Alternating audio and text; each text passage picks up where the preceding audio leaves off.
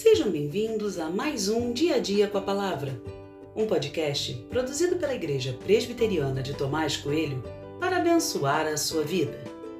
O título de hoje é Coisas Importantes e Essenciais e tem por base o texto de 1 Reis 2, 3, que diz: Guarde os preceitos do Senhor seu Deus, andando nos seus caminhos, guardando os seus estatutos, os seus mandamentos, os seus juízos e os seus testemunhos, como está escrito na lei de Moisés.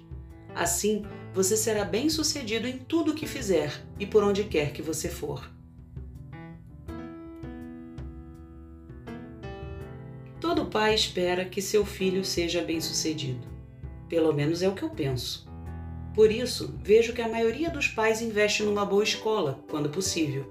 Procura oportunidades de aperfeiçoamento como cursos de idiomas, matricula criança em atividades esportivas, etc. Mas quais são os pais que diariamente têm orientado seus filhos a lerem a palavra de Deus?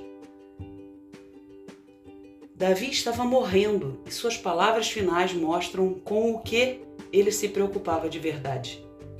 Ele poderia ter dito qualquer coisa para seu filho, mas ele disse: guarde os preceitos do Senhor. Existem coisas na vida que são importantes, mas algumas são essenciais. Talvez o problema seja que damos maior prioridade às importantes do que às essenciais.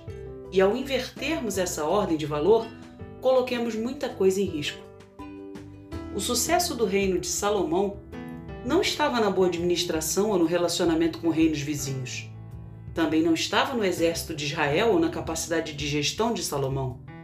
O sucesso de Salomão e do reino estava numa vida dependente de Deus. Você pode fazer muitas coisas importantes e tenho certeza de que faz, mas se abre mão das coisas essenciais, pode colocar tudo em risco família, trabalho, amigos, etc.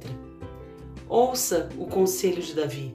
Apenas uma coisa pode fazer com que você seja bem-sucedido, e isso é o seu relacionamento com Deus.